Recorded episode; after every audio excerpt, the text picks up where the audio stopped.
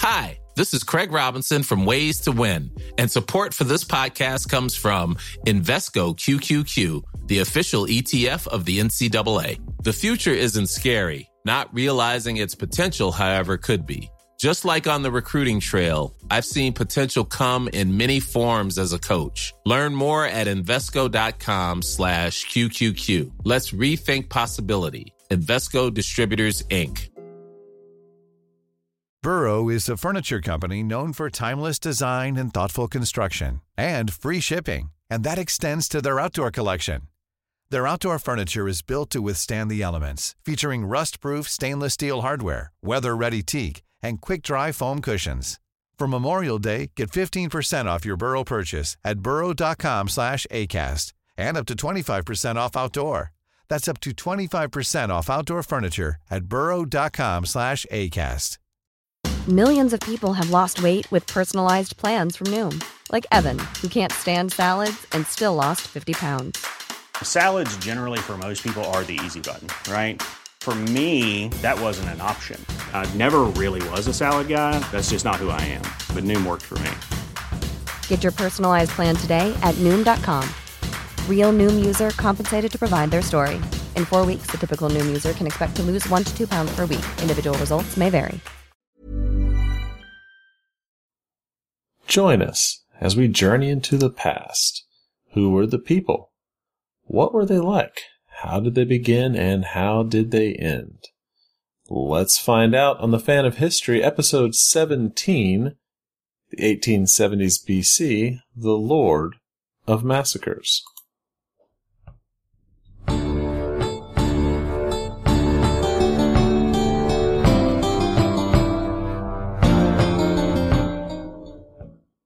Last time on the Fan of History, we had the greatest party of all time, hosted by Ashurnasirpal II when he started building his new capital of Kalal. Today it's modern Nimrud. So, Dan, what happened after the party was over? Well, um, there will be some uh, some war and stuff.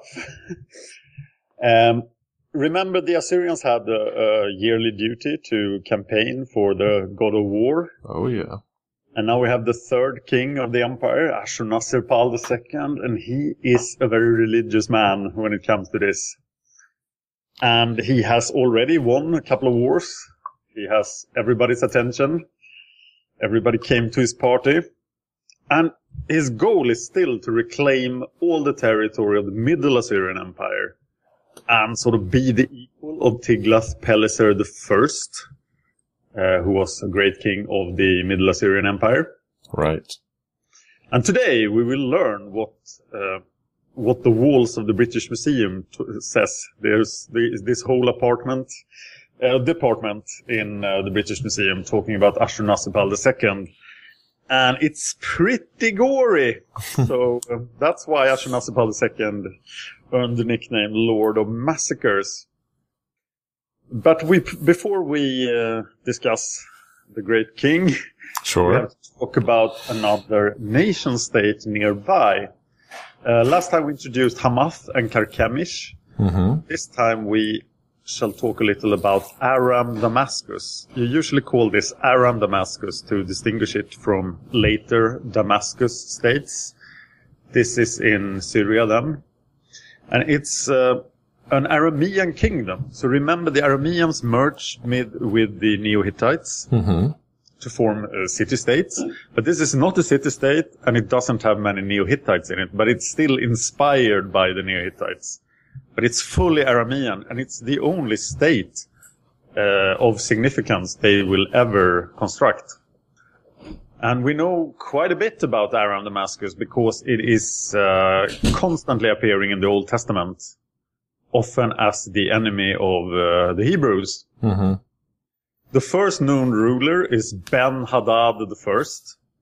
He rules from 885 to 865 BC, so this is this period. Uh, and the Damascus state will also appear a lot in the Assyrian chronicles because they will be focus of resistance to the early Assyrian Empire. And they will they will be around for many episodes, like a, a nail in the eye of the Assyrians. but right now, Ben Hadad I is occupied with fighting the early Israel state. So it's very hard to tell which state is the first to appear of Israel and Damascus, and they are right next to each other. Uh, Omri is still the king of Israel, and he's uh, building in Samaria. You can tell this from archaeology that there's a lot of things happening in the capital of Israel. Um, there are trade routes going through Damascus from Israel, so you really need to have a good relation with Damascus. So they have fought uh, uh, already, but they are they sort of a tentative peace and try to do trades. And there is actually a, a Aramean trading district in Samaria, uh, probably then controlled by from Damascus, pretty much. And the kingdom of Judah, including Jerusalem, is still a mystery at this time. So we actually don't know if Judah is around or if it's part of Israel or what's happening in Jerusalem. It's very unclear. Hmm. So that.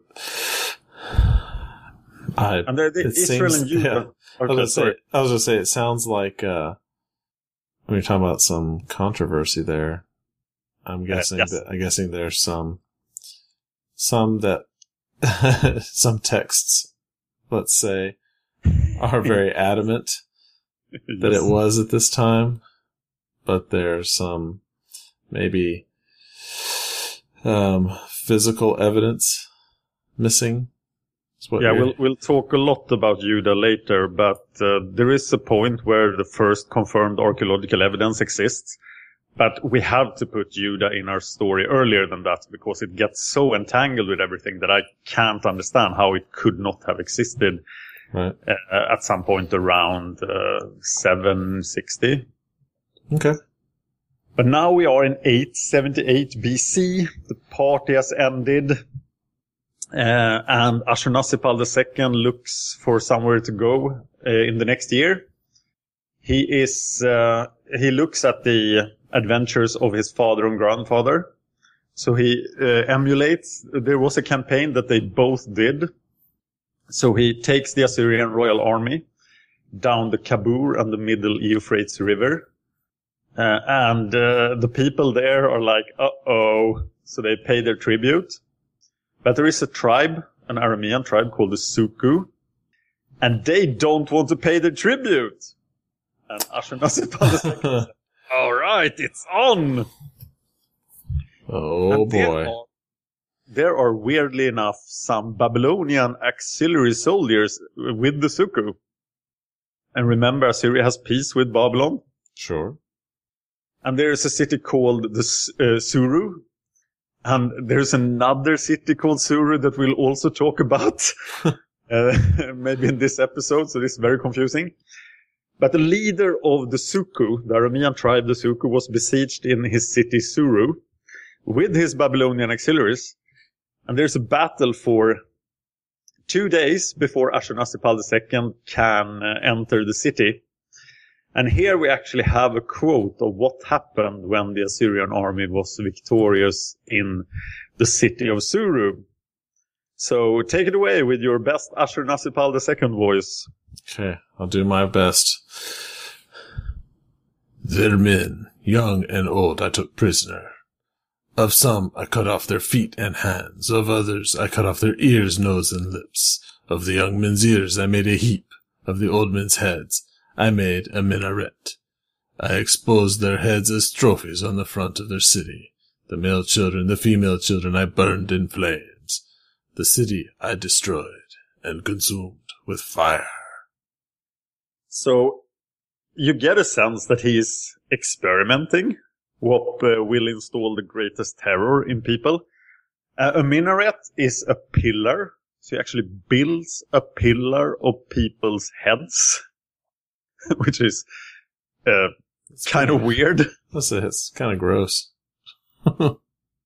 yeah, it'll get worse. uh, there were some some of the Arameans escaped to river islands and uh, the Assyrians couldn't get to them. So they managed to get away from this massacre. Um, remember, Babylon had a king called Nabu Aplu Edina. hmm He has this peace going on with uh, the Assyrians, and uh, he is never called. Uh, uh, we we have no record of him being questioned about these Babylonian soldiers who were actively helping, and we don't know what happened to the the Babylonian soldiers in Suru. Hmm. Uh, so in Babylon, there's peace, and actually, there is a, a tentative recovery from the Dark Age. So we, it seems that there's cultural revival, there's literal revival. We suddenly get sources from Babylon once again, and uh, it seems that Nabu Aplidina is uh, doing really good politics, saving Babylon here. But it turns out that his brother Sabdanu were actually captured by. Uh, so I, I have uh, uh, his brother Sabdanu and three thousand soldiers are taken prisoner by Ashurnasirpal II in this conflict or in another when he fights the Arameans. Uh, so there is a note that these guys were captured, and we don't know what happened to them, which is very common with people being captured by the Assyrians. They just disappear. Uh, Huh. but still, he isn't called. Uh, he isn't questioned about this, or the the alliance continues. All right. Uh, there is actually a warrior king inscription, and they are rare among the Babylonians. Most Babylonian inscriptions talk about other virtues of the king. But Nabu Aplidina has a, a, an inscription mentioning him as a great warrior. Uh, and he seems to have fought some Arameans in, in Babylonia and recovered the city of Sippar and rebuilt the temples in Sippar. Uh, so it's very hard to nail this guy down. Either he's very weak or very, very clever. And I think he's clever. I think he is sort of on the edge of in his Assyrian relations, and he managed to keep Babylon safe. Well, that seems to be a feat. Ashurnasirpal II seems to fly off the handle at uh, at a moment's notice. So to be able to get some things done and then avoid conflict, that's yeah, and it, it's almost strange how much Ashurnasirpal II avoids attacking Babylon. And his son will do the same thing. So Babylon is safe for 50 years. And when you're going to hear what comes later, you realize that this is very unusual for the Assyrians. All right. Well, is there anything going on in other parts of the world? Two other things happen in 878 BC. Uh, all uh, around the other side of the world, King Ji of Zhou China dies in 878 BC. He ruled China from 885 to 878, and uh, his reign included a loss of central power to the local nobles. Uh, he has a son called King Li, who becomes the 10th king of the Zhou dynasty. And King Li is not about to accept that the Zhou dynasty is losing its power over China. Or maybe he will accept that if you pay him enough. Uh oh. He can be bought. Yes, he can. In 878 BC, also we have Ithobal I becoming the king of Tyre, the Phoenician city on the coast of Lebanon today. He rules uh, Tyre from 878 to 847 BC, so that's over 30 years. He has a very famous daughter named Jezebel. The Jezebel? Yes, that's her, and she will be probably the main focus of one of our episodes in a short while. Hmm. Uh, there were four brothers who had ruled Tyre, and Ithobal the first killed the last one of them and took over Tyre. And slowly, Tyre is becoming the most powerful of the Phoenician city-states. And this may be partly because Ithobal I has a really good relationship with Israel, who is a mighty power player on the Mediterranean coast. So Tyre and Israel are allies. And this will be cemented then when Ithobal I marries his daughter to the Israel king, making her a star in the Old Testament. I guess we have to mention Egypt. Yeah, what's Can, uh, can we avoid mentioning Egypt? Everybody wants to know what is happening in Egypt thanks to uh, many movies and Yeah, popular culture. We are in the the third intermediary period, a dark time for Egypt. Mhm. Uh, we have two different di- dynasties ruling Egypt. One of them from Tanis, one of them from Thebes. Takelot the first is the 22nd dynasty king in Tanis. Harsiese A is the king of uh, uh, Thebes. And uh, documentation is starting to break down. Hmm. So, uh, uh, Ryan Reynolds here from Mint Mobile. With the price of just about everything going up during inflation, we thought we'd bring our prices down. So to help us, we brought in a reverse auctioneer, which is apparently a thing. Mint Mobile unlimited premium wireless. Ready to get 30, 30, bit to get 30, bit to get 20, 20, 20, bit to get 20, 20, bit to get 15, 15, 15, 15 just 15 bucks a month. So, Give it a try at mintmobile.com slash switch. $45 upfront for three months plus taxes and fees. Promo rate for new customers for limited time. Unlimited more than 40 gigabytes per month. Slows. Full terms at mintmobile.com. Everyone knows therapy is great for solving problems, but getting therapy has its own problems too, like finding the right therapist, fitting into their schedule, and of course, the cost. Well, BetterHelp can solve those problems. It's totally online and built around your schedule. It's surprisingly affordable too. Connect with a credentialed therapist by phone, video, or online chat, all from the comfort of your home. Visit betterhelp.com to learn more and save 10% on your first month. That's BetterHelp H E L P. Hey Dave, Yeah, Randy. Since we founded Bombas, we've always said our socks, underwear, and t shirts are super soft. Any new ideas? Maybe sublimely soft. Or disgustingly cozy? Wait, what? I got it. Bombas. Absurdly comfortable essentials for yourself And for those facing homelessness. because one purchased equals one donated. Wow, did we just write an ad? Yes. Bombas. Big comfort for everyone. Go to bombas.com slash ACAST and use code ACAST for 20% off your first purchase. Okay, let's move on from Egypt no more Egypt. Let's get back to to, let's next get, year. Yeah, let's get back to some some fighting. Yeah, in 877 BC, people in Assyria looked to Ashurnasirpal. Will there be a yearly campaign? You bet there will be a yearly campaign. There are building projects going on at Kala and uh, possibly more workers are needed, so he has to go out and capture people. And in this situation, three cities, or three Aramean tribes, Suhu, Laqe, and Hindanu, rebel. They don't want to pay their tribute. They want to fight for freedom. And the big right. Adini tribe, they are in the northwestern. They border uh, in uh, the Assyrian Empire in northwest. And they have actually installed the king in Suhu from their Hmm. own tribe. And so given help to Suhu. And that's not acceptable, is it? no. And remember, some people in the last battle last year, some people uh, escaped to River Islands to get across, to, to flee from the Assyrians. Right. So Ashurnasirpal introduces the technology of building inflatable rafts made of goatskin. Really? Yes. so you have these inscriptions of Assyrian soldiers uh, swimming with these rafts.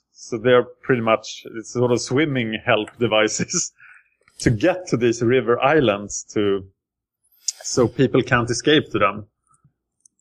So the Assyrian army goes down the Khabur River to these places. And um, there is actually great detail from these campaigns. Uh, it seems that some of these places were um, governed by Assyrians already because Ashurnasirpal II's policy is to install Assyrian governors if he can. Mm-hmm. And these Assyrian governors actually were part of the rebellion. Hmm. So Ashurnasirpal wins a glorious victory. People can't escape to the river islands because of these amazing goatskin rafts. Yeah. So, so what does he do to the rebels, to the Assyrians and the people who didn't want to pay? Well, let's see. Let's see what's written here. I built a pillar over against his city gate, and I flayed all of the chief men who had revolted, and I covered the pillar with their skins. Some I walled up within the pillar, some I impaled upon the pillar, and others I bound to stakes, round about the pillar. Many within the borders of my own land I flayed. I spread their skins upon the walls. I cut off the limbs of the officers, of the royal officers who had rebelled. So you have this big pillar. There are people impaled on top of the pillar. The pillar is covered with human skin. And uh, the walls of the city is covered with human skin. it's like, what the hell is going on? This guy is obsessed with pillars. and skins. yeah. He's got a thing, and it's weird. And uh, I think he's trying to make a very clear message here that you don't mess with me. yeah, he doesn't. He doesn't take betrayal especially well either. and it it has become iconic for the Assyrians. You see these pictures all the time of Assyrians flaying people, and but it's mostly this guy. I thought when I started this that uh, right. oh every Assyrian king did this, and we'll talk about it when it happens. But it's actually quite rare. But it's pretty impactful. yeah. And wow. it will be interesting to note that the Assyrian rule must have been pretty bad because despite that you know that this happens when you rebel, people will rebel against the Assyrian Empire still all the time. Well, you can't keep people down forever. Uh, absolutely, and this is one of the great inventions of the Persian Empire when it comes along. They pretty much do things the same way as the Assyrians in all aspects, except that they don't massacre people like this all the time. so it's um, they are a bit friendlier, and that will work very well for them. Well, that's good. Well, so you, you had mentioned earlier, it was kind of intriguing that uh, one um, king in China could be bought. Yes. What, what else? What else is going on over there? Well, the king is kind of corrupt. Right. But this doesn't play out yet because in 877 BC, the Western Rong, mm-hmm. uh, barbarian people to the west, uh, invades Zhou China from their land of Huaxia. And this is the first of many invasion and raids from the barbarians on China. Uh, the Zhou capital, called Hao, was attacked, and uh, Zhou authority over China is further weakened.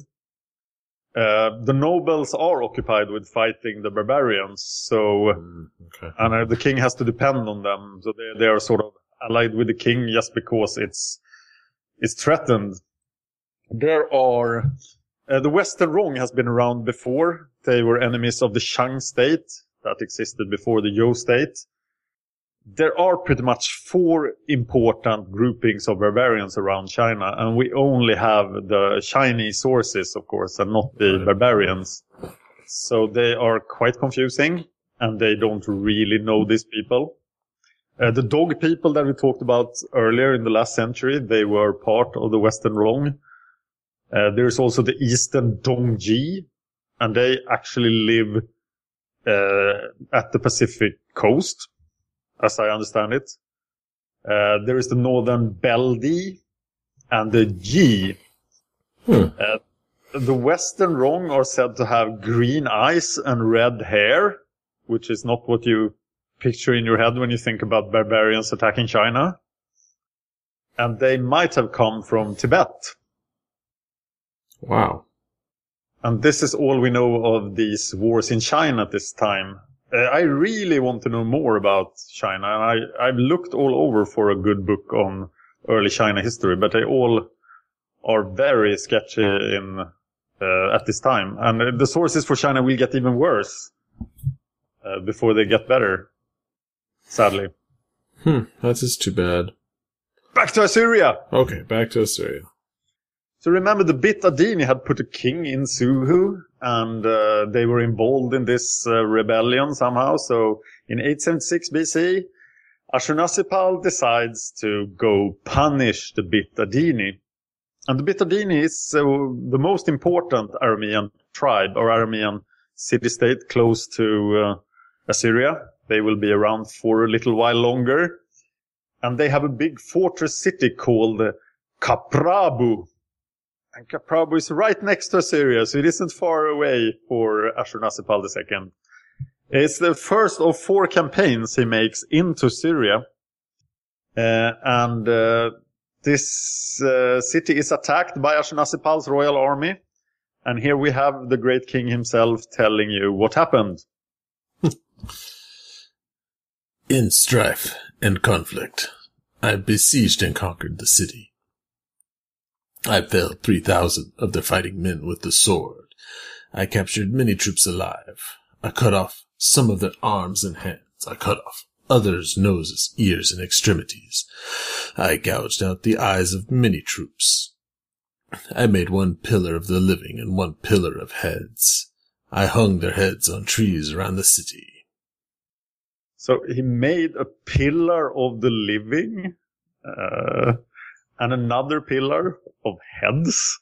it's like, yeah. Was, Uh, there, was there anyone left to look at Uh, these pillars? It seems well, like you would be killing so many people to make all these pillars. You're not going to have anybody to be afraid of. Fortunately for the Bitadini, that was not all of their forces. So they lost this fortress city, but they are still around. But they lost control to the Assyrians of the crossing of the Euphrates. And they also have to pay tribute here. But this is very important then, because one sign of the Middle Assyrian Empire was that they controlled the river crossing. From Assyria, you go over the Euphrates into Syria. And this is a super important point if you want to control the Middle Assyrian Empire area. And now the Assyrians control the river crossing. But the Bitadini will be a problem for quite some time, and they will be a very big problem for Ashurnasirpal II's son, who will occupy many of our episodes. Uh, but this is the end of the Aramean states, the strong Aramean states east of the Euphrates. So now this, uh, the Assyrian heartland has been recovered. Uh, in 875 BC, now Ashurnasirpal II has a border with the greatest of the Neo-Hittite cities, Karkemish. And King Sangara of Karkemish, he was at the greatest party of all time. He knows what the Assyrians can do, and when he sees the Assyrian army march across the former Bitadini lands, eh, they actually march across the land that the Bitadini control because the Bitadini are paying tribute now, and they're like, "Oh yeah, you're not attacking us. Go ahead, cross our land." Yeah, feel free. And uh, now Ashurnasirpal's army comes up to the great rich city of Karkemish. And remember, he visited this city once before. And this is what happens uh, this time in 875 BC. Hmm. The nobles and elders of the city came out to me to save their lives. They seized my feet and said, If it pleases you, kill. If it pleases you, spare. If it pleases you, do what you will. And that was a good move on the city of Karkemish's part because they totally surrender, they pay their tribute, they swear their allegiance to Ashurnasirpal II, and they give him tons of uh, nice stuff. I'm sure it included many monkeys and beds and important furniture. Uh, so they saved their city, and they are now uh, a tributary of the Assyrians. So Alright. the Aramean threat has been uh, taken care of. Karkemish is a tributary. The Babylonians are allies. So Ashurnasirpal has accomplished a lot of what he wanted to accomplish. Now he has to find a new target because there has to be a campaign every year. And the Assyrian kings of old, they used to um, show their power by marching their army all the way to the Mediterranean, which is way outside of the Middle Assyrian Empire sphere. And then they would wash their weapons in the Great Sea. And this appeals to Ashurnasirpal II, so that is what he will try to do in our next episode. On to the Mediterranean! Onward we go. And of course, uh, at the Mediterranean, there is uh, Damascus, Israel, all the Aramean and Neo-Hittite city-states, and the Phoenicians, who so far have benefited a lot from the rise of the Assyrian Empire, but uh, then the Assyrian Empire wasn't outside their door because they are selling a lot of stuff to the Assyrians that the Assyrians can't get anyway, any other way. So the Phoenicians like the rise of the Assyrian Empire so far, but maybe they'll change their mind in our next episode. well, we shall see. All right, folks. Well, that brings us to the end of this episode. Please go to YouTube. We hope you do like and subscribe and share. Also, don't forget to give us a review on iTunes. We are on iTunes, facebook.com slash fan of history. Twitter is at the fan of history. Also, the website, thefanofhistory.wordpress.com. Well, thank you for listening. Thank you. There's there's no. no, I think we finished last time, didn't we? Wasn't that the final round? Nope. This one's supposed to be the final round. I think last time was the final round. Oh, okay. I, I think you ended three two, right? And won the final round. So this is just me making poor notes. Oh, okay. Even when we're on a budget, we still deserve nice things. Quince is a place to scoop up stunning high-end goods for 50 to 80% less than similar brands. They have buttery soft cashmere sweaters starting at $50, luxurious Italian leather bags, and so much more. Plus, Quince only works with factories that use safe, ethical, and responsible manufacturing.